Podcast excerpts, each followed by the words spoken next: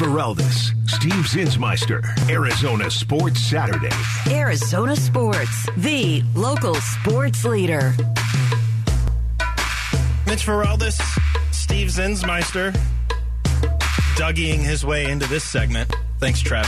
As I always do. Maybe, uh, maybe our next guest can teach myself how to Dougie if Steve doesn't want to teach me. Our next guest, Tyler Drake, our Arizona Sports Cardinals insider, one half of the Cardinals Corner podcast. They just dropped a new episode the other day with the main focus being where we're going to start today, Ty. The very, very slow offseason that the Cardinals have had. First of all, hello. Hi. How are you? I'm doing good. How you guys doing? Doing good. And I just want to start there. And I know you and Eric did a bunch of talking about it yesterday. Your podcast is up now, but just your immediate takeaway from essentially what has been a mute offseason so far. You know, yeah, obviously it's it's slower than I think a lot of people would like it to be, but you've got to look at the you know where they're at. It's it's all uh, it's kind of that rebuild process. If you look at these one to two year deals, you know, not a lot of money attached. They're kind of just getting ready to kind of turn things around down the line. But yeah, it's it's obviously it's very slow right now, but. Uh, a couple good, a couple good re-signings, and, and, and Antonio Hamilton's one of them. So I thought that was pretty solid. And then you got uh, Kyzir White, who who I think is probably the best outside signing this offseason for them by a mile. So we'll see where he goes. I think he's going to go right next to Zaven. So what does that mean with Isaiah? And that's a whole other, you know, whole other ballpark we got to talk about. But yeah, uh, definitely slower than most uh, would like. But I think, given the circumstance of where they are and where they want to get to, this is kind of it. It, it was almost expected for me, at least. I made an analogy earlier in the show that the Cardinals, if their roster was a house, then they have a foundation problem, which is probably the worst problem to have. And Mitch and I agree that the foundation is in the trenches. It's the offensive line. It's the defensive line. And when you have to fix a foundation problem, sometimes you have to strip it down to the studs and work on that foundation alone. And maybe that's where I'm the most surprised is I just don't see them making a lot of big moves in the trenches. I can't name a defensive line starting caliber player right now. I, I guess Will Hernandez and Kelvin Beachum make sense, but are you a little surprised they haven't been working more in the trenches in free agency? Yeah, but I think they want to get younger there, and I think they're going to do a lot of that through the draft and, and maybe continuing to get these one to two year deals down the line for maybe not this offseason, but next season to get maybe a bigger splash type player. But yeah, obviously, I think the offensive line, honestly, I think they've done a decent job just because you bring back enforcer Will, Will Hernandez, who I think is a solid uh, addition there, re signing there. You've got Kelvin on the other side. Or on right tackle, he's he's a solid veteran there too. Um, and I mean, really, the big question now is what do you do at center? And and do you do that through the draft? Do you bring somebody in? Do you do both? I think that's probably the best bet. Um, and yeah, you know, I really think defensively, yeah, especially defensively with losing Zach Allen, there's a lot that has to happen there. And honestly, I think that's why that's that's why I've said it from the get go. You know, keep that third pick and take Will Anderson and have him help rebuild that defensive uh, front there. Okay, I'm going to segue into that because you mentioned it, and then I'll get to what I wanted to talk about later. But you recently posted, no, it's all good. It's all good. I promise. It's all related. You recently posted two stories. One, both of them courtesy of the PFF mock draft simulator. One was a scenario where the Cardinals kept the pick and took Will Anderson and the rest of the draft from there. I want to ask you about the other scenario, though, because I don't know how the simulator works. Did you pick the trade partner in the Raiders? And if you did, why did you choose them?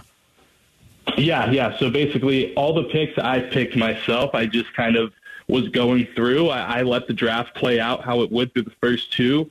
I had, I think, eight different options to go with, and I decided I wanted to drop down a couple spots, but not far enough to where I could miss out on a guy like Christian Gonzalez or a guy like Tyree Wilson. So I said, "Hey, number seven. and it was weird because the Raiders clearly jumped up there. They they uh, grabbed uh, Will Levis, I believe it was, and they gave back pick 70 and a first rounder next year. So it was, who knows if that's even close to what you're going to get for that pick. But it was really interesting because I ran it again because I was just curious to see if it would go that way again. And it, it just kept doing the same thing. So it was very interesting that, hmm. that's, that's that's for another. That's not even getting off the point. Point, but yeah, man, I thought uh, just making the trade. You know, I dropped down to seven, and I think Wilson actually went six. So I went with Christian Gonzalez, and I thought even you know going secondary is rebu- rebuilding that, dropping him in with Antonio Hamilton and Marco Wilson could go a really long way. So, in your opinion, is that the trade that you would make if you were the one that was panning out that mock draft and not PFF? Or would you, for example, not go further than four with the Indianapolis Colts if the Cardinals were to make a trade?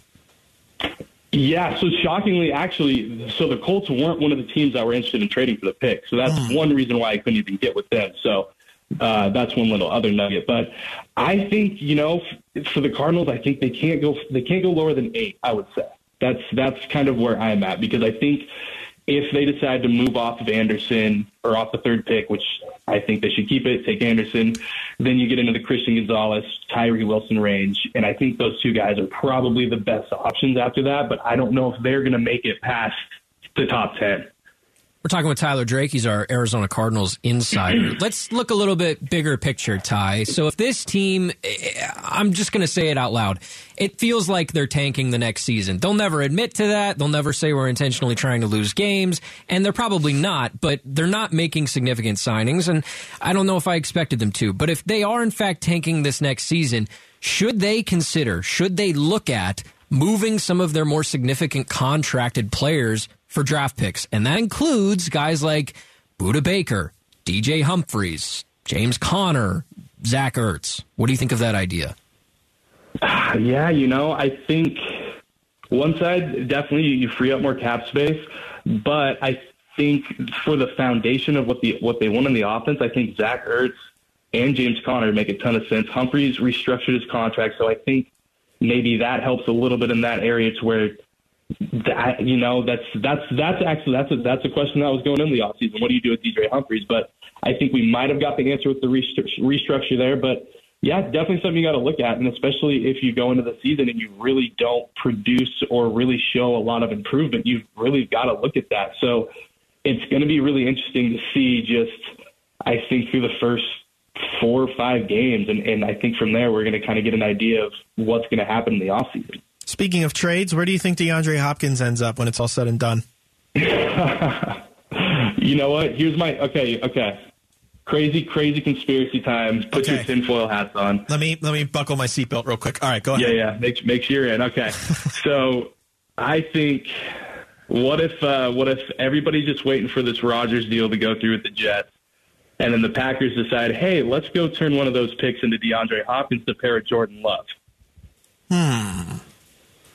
So, like their Maybe. first rounder this year, you mean? You know, that's that's that's. I don't know. I, everybody says it's not going to be a first, so you're going to probably have to look at a second. Yeah, Jeremy Fowler, ESPN says that the Cardinals are looking for reasonably a second round pick plus something else. That's kind of the package that got Hopkins to Arizona. Would that be a disappointment in Cardinals fans' eyes? Uh, it's just for the caliber of player that Hopkins is, obviously, I think he's worth a first rounder. I think a lot of people think he's worth first rounder, but it's a business, and you've got to. I mean, yeah, you've got to look at the Brandin Cooks deal. He got what a fifth and a sixth, so I think he at least warrants a second and a third. But again, you've got to look at the market. You got to see that. You've also got to realize that who knows if he wants to be here or not, and that could be a big factor in other teams wanting to do a deal or, or offering less. So uh, it's going to be really interesting to see what really goes down. It's it's kind of an everyday uh, process now. I think.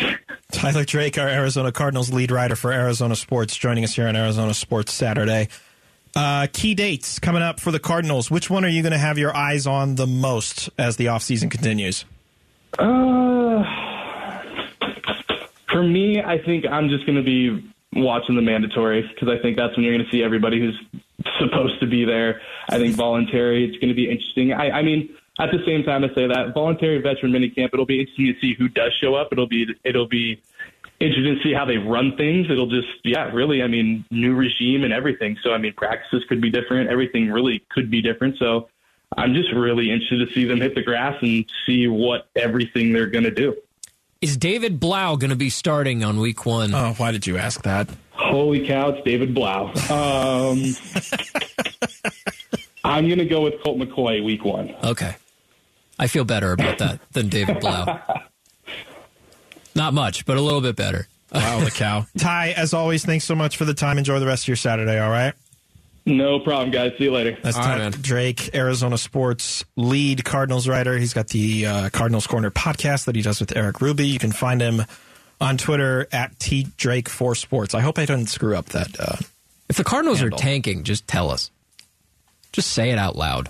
The Rams are we, saying we it. won't get upset. The Like, Rams said it. It's basically. You know what it is? It's like mom and dad just like, hey, we're not going to get mad if you tell us the truth. Just tell us. And then after they tell you the truth, they're like, all right, go to your room. We are mad. we're not mad. We're just disappointed. uh, speaking of mad and disappointed, you know what's got us mad and disappointed as of late with the Suns? Not the team, some other constant factor that we'll get into next on Arizona Sports Saturday. Mitch and Steve on Arizona Sports Saturday. Arizona Sports, the local sports leader. If I've seen a worse third quarter than last night. The Suns are up 11 at halftime, facing the Sacramento Kings, who I am now sold on, by the way, after seeing them up close and personal. I think their magic number to clinch the playoffs, by the way, for the first time in 16 years, is down to two. Well, that makes sense. There's kind of two tiers in the Western Conference right now. There's the Nuggets, Grizzlies, and Kings, who are all within five games of each other. Yes. Then five and a half games later is the fourth place Clippers. And between fourth place and 13th place, there's only seven games.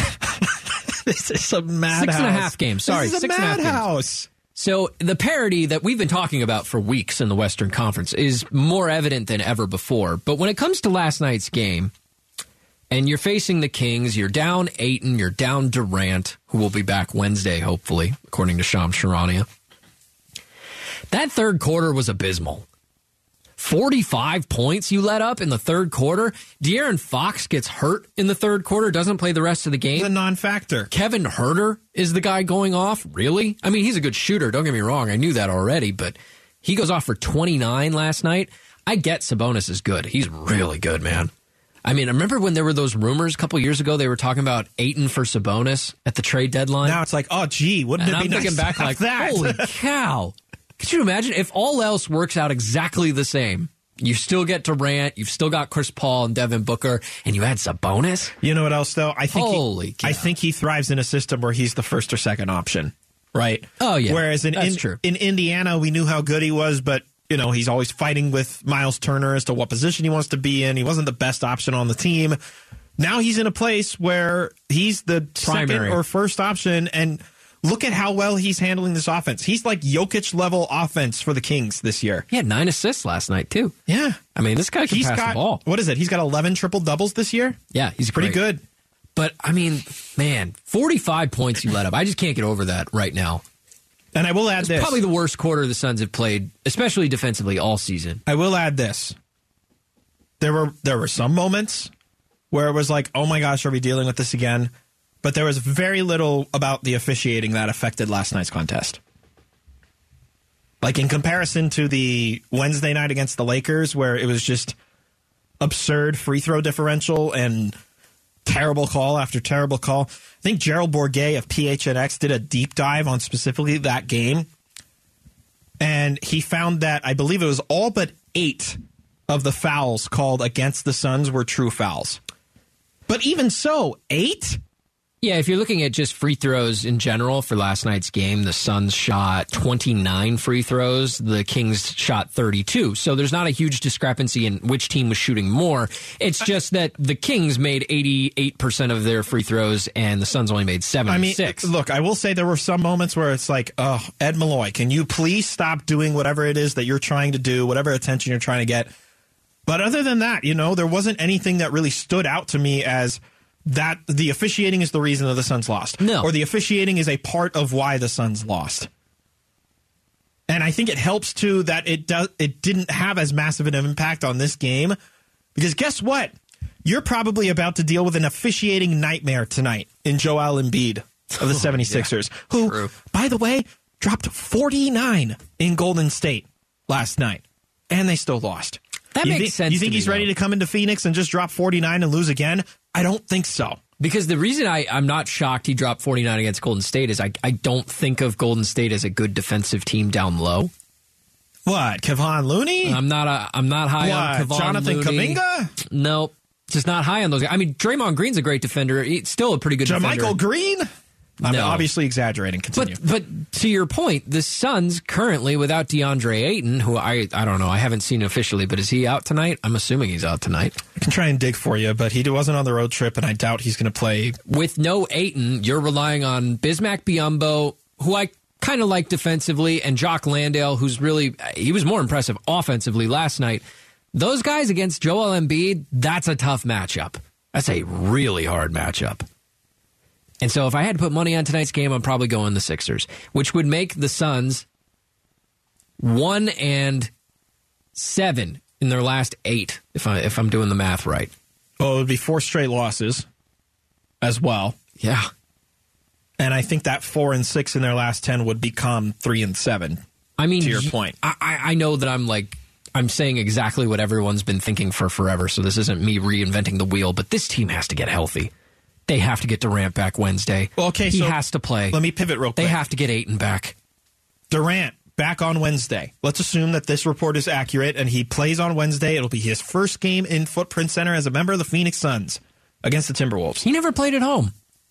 Wow, I got forgot injured. about He got injured at home. Remember? Yeah. We had a massive build up to KD's home opener. Wow. We gave away tickets, apparently, to a Lakers fan for some reason. and we might do it. Well, we won't do that again, but we might give away tickets again to ne- the next home game. But my point being, or my, what I'm trying to lead to, what I'm trying to ask, does the last three weeks get forgotten if Kevin Durant comes back and the Suns just, I don't know, they win a majority of the remaining seven? They get Not Durant. forgotten. Because it's the the- context of where you're at in the standings is Sure. why it matters. Sure. But eh, not forgotten, but I do consider them two different entities. I mean, when you have Durant and when you don't are two totally different stories. Because look at what they did in the three games they had Durant. They couldn't lose. They couldn't lose. I mean, granted, two of those games were the Bulls and the Hornets, so it's not like they were huge matchups. But I think that you're a completely different team. The team operates completely differently. Look at last night's game. One of the most impressive players in last night's game, maybe the most impressive, was Terrence Ross off the bench. Human torch. No offense to Terrence Ross, but I mean, he was six of 10 from three. He had 30 points off the bench last night in 27 minutes. He was arguably the Suns' best player last night. They needed it.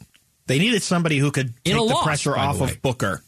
I agree, but Because the one thing that's been lacking in this stretch with no Durant and lately no Ayton, nobody on this team has been able to take the pressure off of Booker offensively. And then it f- almost feels like he has to do everything.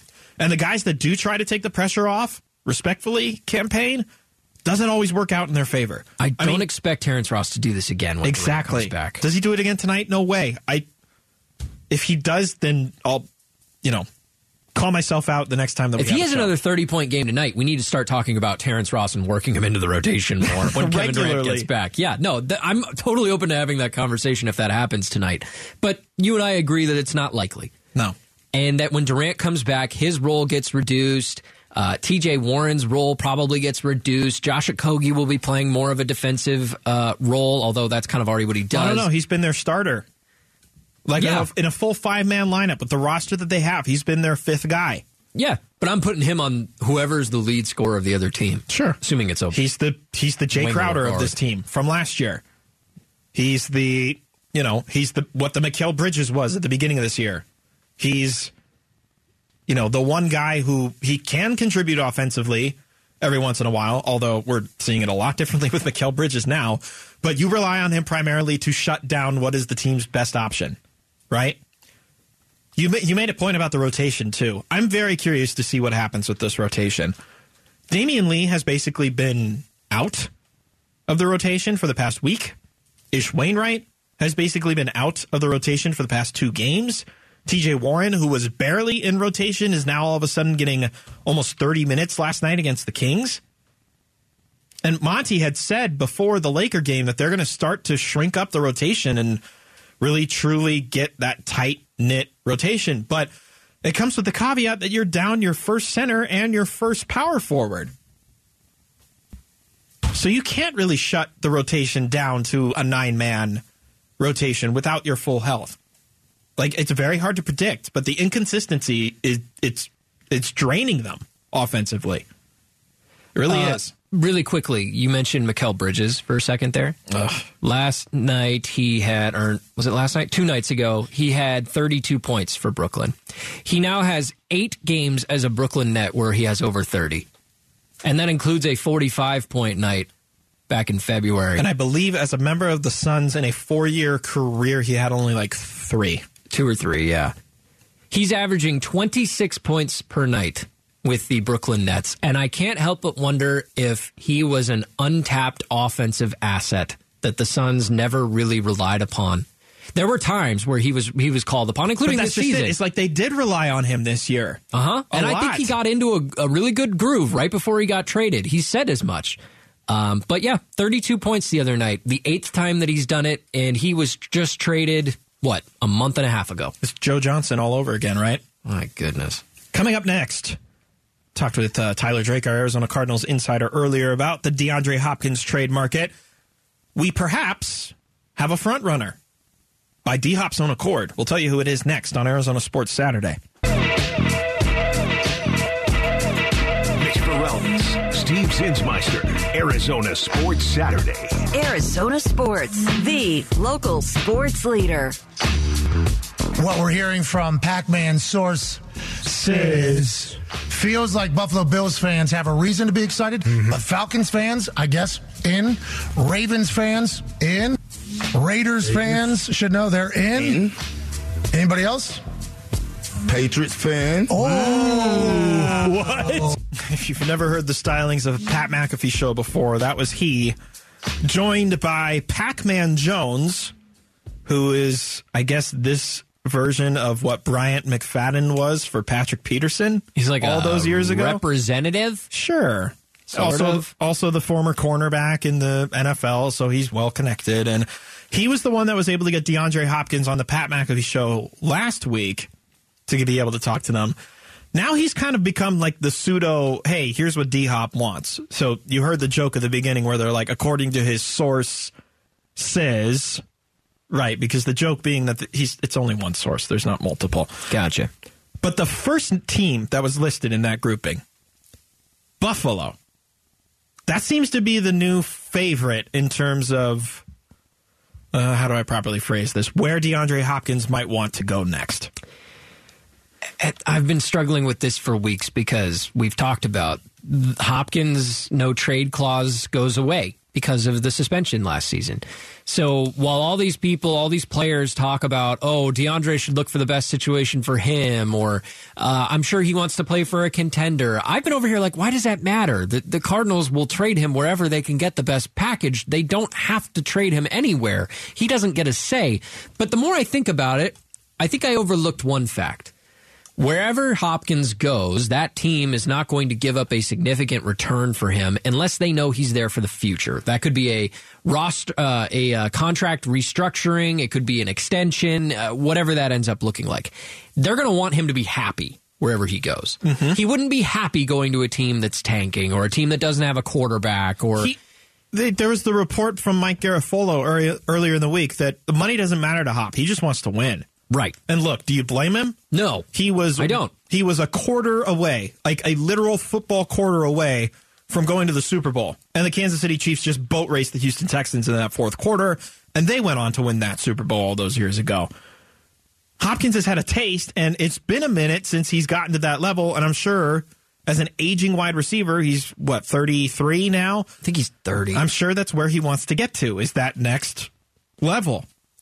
I just think eh, the question I have at this point did the Cardinals tell DeAndre Hopkins and his representatives, uh, Pac Man Jones maybe, His source says did they tell him go find a trade partner, seek a trade on your own, go see who's interested in you, come back and let us know? Or because there is no trade no no trade clause, should the Cardinals be going out and making those calls, doing the due diligence and finding out what they can get for DeAndre Hopkins? Or is it both? It- because realistically it's probably both. They're looking for the best package they can get. DeAndre Hopkins is looking for a place he can be happy and you hope that the two mesh together. There was a story from the Athletics, Jeff Howe, who did a he did a great deep dive as to why the wide receiver market has been very muted this offseason in comparison no to last good year. receivers? Right. And the good receivers, you're only going to find them in a trade. And he mentioned in there, if I'm paraphrasing what he said correctly, that the Cardinals have made calls. But the problem is, is that no team is willing to move for what the Cardinals are looking for. Something that Jeremy Fowler of ESPN pointed out yesterday. DeAndre Hopkins. You know, talking to other teams around the league, they do expect something to shake out with a Hopkins trade with Arizona in the near future, but that Arizona would have to come off their asking price. I've talked to teams who say that Arizona has wanted a second round pick and more, almost like a Christian McCaffrey package that you saw during the season last year. Second, third round pick, something big. So teams aren't willing to do that as of yet. Christian McCaffrey uh, package. What did they get for McCaffrey? It was like, first of all, a they did, haul of draft picks. First of all, they didn't have to give up a first rounder, which to this day astounds me that McCaffrey didn't get didn't c- get you a first round pick back in Carolina. San Fran relinquished a 2020 relinquished is a fun word. a 2023 second round pick, third round pick, and fourth round pick and threw in a fifth round pick in 2024. So a 2, a 3, a 4 and a 5. Can you get that for Hopkins? If the second round pick is the most valuable one that you're getting in return? Are you even going to get four picks? I This feels like a Probably not. This feels like a two pick max, I also think McCaffrey's probably a more valuable player to a football team. which is funny because weren't we just talking earlier about how running backs aren't seen the same way in the NFL anymore? Yes, Although but McCaffrey's next level. him and that Shanahan offense is just oh yeah, it it's beautiful. beautiful. It's beautiful. I listen. I think part of the reason too that you're not going to get a first round pick. Sorry, Cardinals fans, to disappoint those who are expecting one. The reason I don't think you're going to get one, and maybe even the reason it's hard to get a second round pick right now for Hopkins, is he's just missed games. Mm-hmm. He started what was it nine games last season, which means he missed eight. The season before, he played in 10 games out of what I'm assuming was 16, well, 17 if you count the playoff game. So, I mean, he's missed 15 plus games over the last two seasons. That's about half the games, a little less than half the games in the last two seasons. He has been unavailable, whether due to injury or his suspension. Is he reliable enough for a team to go out and trade their first round pick and know I'm getting this guy for 17 games this season? And that was after I don't being, think so. And that was after being the guy dubbed that he don't miss games by AJ Green, right? And then what did he do? He missed He missed like, games. the latter half of the season. There was another team that was mentioned in there, the New England Patriots, in that five that Pac-Man Jones pointed out. Right. The Pats is the interesting one because you've got Bill O'Brien back there as the OC. You've got a young quarterback who, if you're trying to lift him up, you might as well give him a good and talented veteran receiver. They went out and got tight end Mike Gesicki, but they lost Jakobi Meyers. And then they went out and got Nelson Agholor. And you're thinking, eh, losing Jakobi Meyers and gaining Nelson Agholor, that still feels like a negative as opposed to a positive. The problem is, according to the latest report from this same Jeff Howe article, is that he said the Patriots have cooled. And he was even on Cowherd's show on Wednesday saying just as much. Yeah, I don't think New England's a bad spot. Again, I, I, they're just- called. I don't. Yeah, I don't think they called early. I don't think anything is close, and I, I think something substantial would have to change for them to pull the trigger on that kind of deal. So who in these two parties, whether it's the Cardinals in Buffalo or Cardinals in New England, like who needs to budge?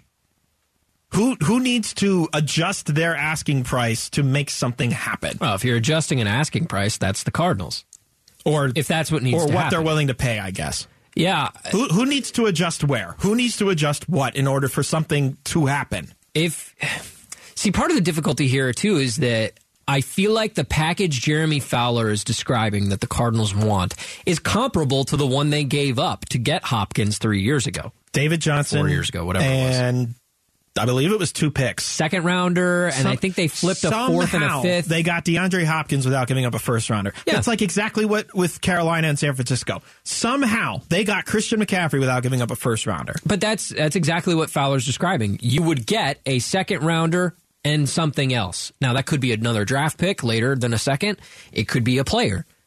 A player that this new regime, this new general manager really likes. That could be an option as well. Uh, so will Cardinals fans be bummed if they get the quote unquote David Johnson package? Obviously not including David Johnson. But if you get that return now, when you felt like you just completely ripped off the Texans when you traded for Hopkins, that's how we all felt. Mm-hmm. We were like, great job, Steve. Great job, Steve Keim. that is a trade. Way to go.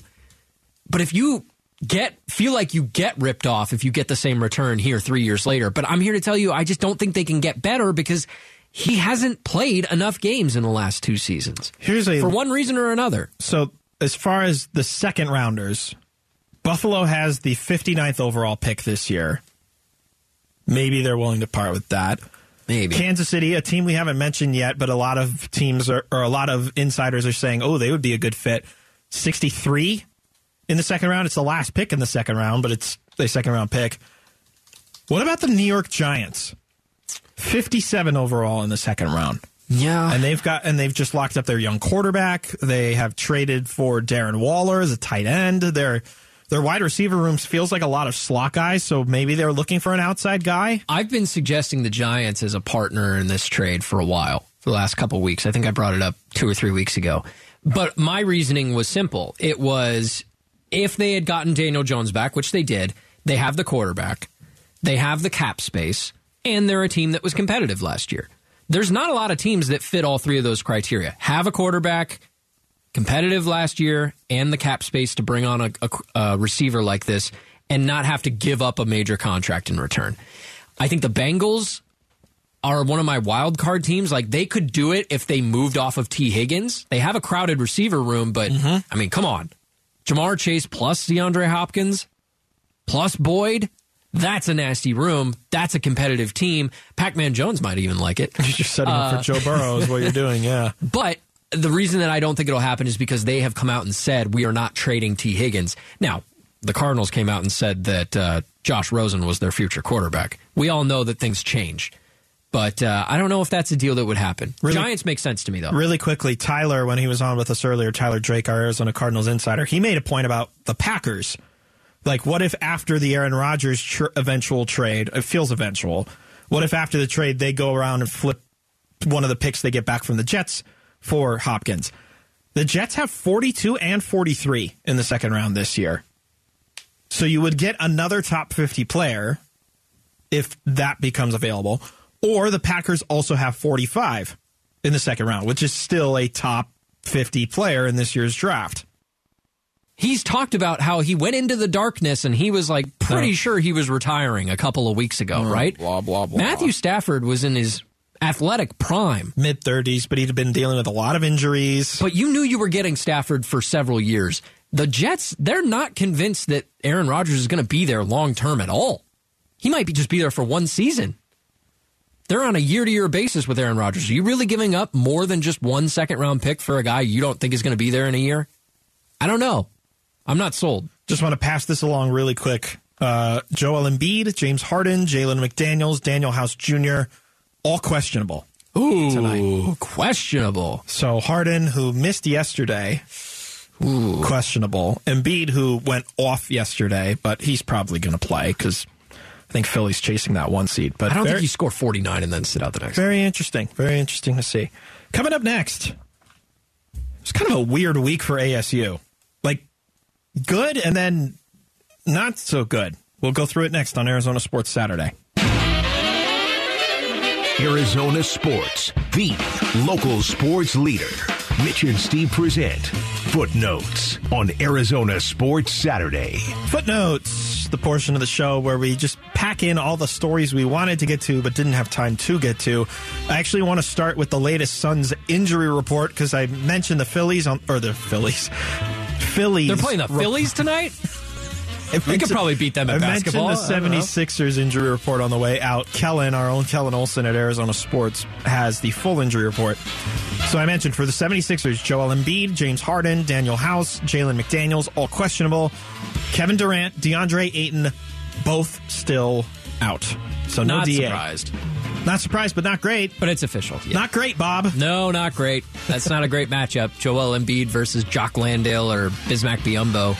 Biom- Biyombo's had some good defensive possessions, I- but it's very much like Prefer uh, him defensively, and I prefer Landale offensively.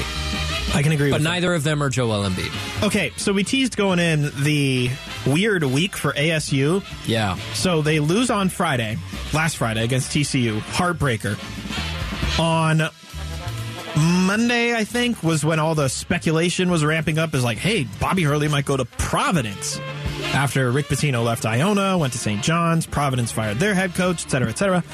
And then ASU was like, nope, two year extension announced late in the afternoon, I believe on the Tuesday. Cool. But then, now three players are all of a sudden transferring and So- have entered the transfer portal. Who are the transfers? So DJ Horne, Yep. who was awesome in the game against TCU. Jamiya Neal, who has been a great sixth man for the team this past season. And Enoch Boakye, who lost rotational minutes but played more in 2022 than he did in 23. And you have a bunch of dudes graduating. Yes, you're losing Des Cambridge, you're losing Warren Washington. However, speaking of Cambridge, Devan Cambridge is going to run it back for a fifth senior season. I guess that's good, but I'd rather have Dez. See, this is this is the confusing part. It's like, okay, cool, we're keeping Bobby Hurley and we're keeping Devan Cambridge. But we might be losing DJ Horne and Jamiya Neal and Enoch Boakye and all the seniors. Yeah, it was a Like, very I'm so confused. roller coaster of a week. There's no doubt about it. Listen, I, in terms of Bobby Hurley getting a contract extension, Good for him. You and I have talked about this. I think he's very good at finding the right players. I think he's a good recruiter at a time when there's not a lot convincing young kids to come play in the Pac-12. Mm-hmm. Pac-12 is dying. We all know this. And yet somehow Bobby Hurley continues to get pretty good players to Tempe to play for him. I'm just not happy with the results. At this exact point right now, I'm now nervous about next season. Whereas last week we were like, hey, but they've got all this, right? This week now I'm nervous. He's going to have to prove it again with his recruiting ability, and uh, we'll see where we end up when we come to the fall. I want to give love to the Coyotes, as I normally do, because Clayton Keller is man on fuego right now. Keller is currently on a individual point streak of 11 games, which is now tied for the longest in Coyotes history since they moved here from Winnipeg. He's tied with Shane Doan and Jeremy Roenick for 11 consecutive games with a point. Wow. It's pretty impressive for a 16 year old. Can I can I add to it? It's got a baby face. So Keller, he broke Jeremy Roenick's single season Coyotes record for points, goals, and assists. He has 79 after getting a goal against the Avalanche on Friday. He is only seven points behind Keith Tkachuk for the single season Yotes record for points. Is there any doubt Clayton Keller is the Coyotes' best player? Centerpiece. It's been pretty obvious for Going a while forward, now. there are nine games left. Are you telling me that Clayton Keller can't get seven points in nine games to tie Tkachuk and then eight to surpass it? Certainly seems reasonable. That would be awesome. That would be like um, among several different shining moments, not to steal from the NCAA, but to several different shining moments of the Coyote season. This would be awesome. Please don't trade him Please, like everybody else. please don't. Um, speaking of great moments uh, in this past week of sports, いカウント大谷かトラウトか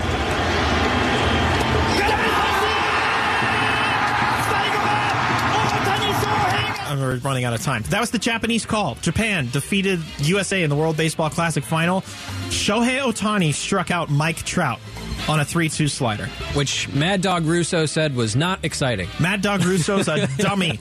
He doesn't deserve the space. No, I mean, listen, I think the way that the WBC went and uh, the excitement of the tournament, it invigorated the love of baseball for a lot of people. I know a bunch of people, even in this building, who were watching baseball who never watch baseball. It got me excited for the regular season for sure. It's just a shame that the Angels won't get anywhere. And really quickly, want to do this because this was funny from Drew Timme after Gonzaga beat UCLA. I got to do whatever I can to fire this team up and fire myself up. And if people have a problem with that, then you know they can go uh, go somewhere else. So if you got a problem with what he said, you can go You know, somewhere else. Do other things. We got to go do other things too. Yeah, we do. We got to do other things. Diamondbacks baseball today, though, right? And I'm actually excited because I'm going to the exhibition games coming up later in this week. But thanks so much for checking out the show today. We really appreciate it. For my co-host Mitch Vareldis, for Trevor Henry behind the glass, I'm Steve Zinsmeister. You've been listening to Arizona Sports Saturday here on Arizona Sports, the local sports leader.